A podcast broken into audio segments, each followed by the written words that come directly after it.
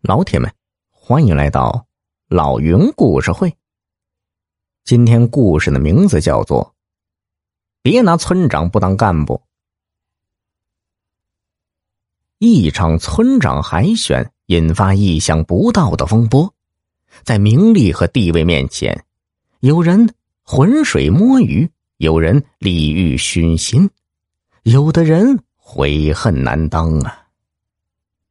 有句老话叫“别拿村长不当干部”，您可别小瞧了村干部，基层干部有多重要。您听了今天的故事，就知道了。金鸡岭下有个驼背村，村里有个村民叫贺老六。其实啊，贺老六并不老，还没有过而立之年呢。此人爱调侃。喜欢凑热闹，哪儿出了点新鲜事，嘿，哪儿准少不了他。渐渐就成了呀，村里年轻人的小头头，大家背后都叫他人来疯。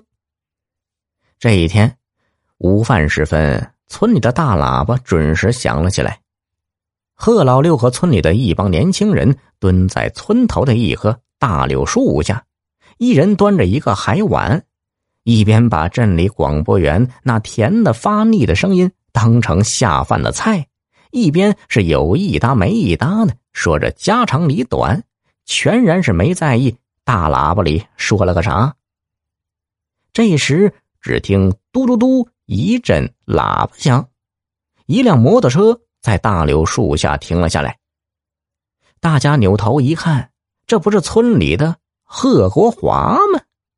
这小子这几年在城里搞建筑发大财了，老婆孩子爹娘都接到城里去了。可这一段时间他老回来，在村前村后是直转悠，也不知道要干啥。此时贺国华凑过来，从口袋里摸出一盒烟，一人丢了一根，而后才笑眯眯的说：“哼。”你们在听广播呀，就没听出点啥？贺老六看见贺国华回来，心里就有气。他觉得这小子虽然有钱，却六亲不认。啊，村里修个路，想叫他捐点钱，他一个子儿也不给。村民们想找他打工赚点油盐钱，连门都没有。于是他没好气的白了贺国华一眼。哎呀，这是叽里呱啦的瞎吹呗，有啥听头哎？贺国华一听，惊讶的说：“哎呦，这么大的事情，你们也不关心关心？别的村那都闹翻天啦！”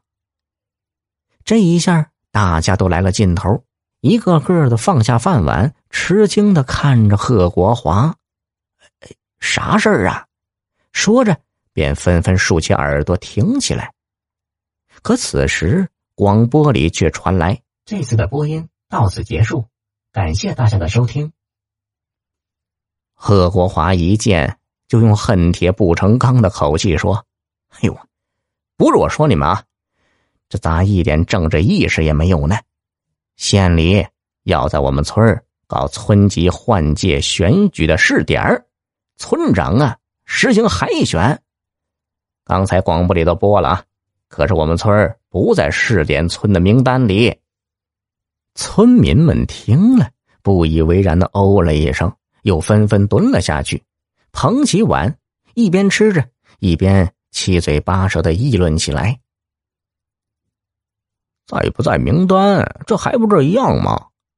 是啊，这选举还不是老规矩，拿张纸画个圈儿。这老村长。”他当村长几十年了，他不当谁当啊？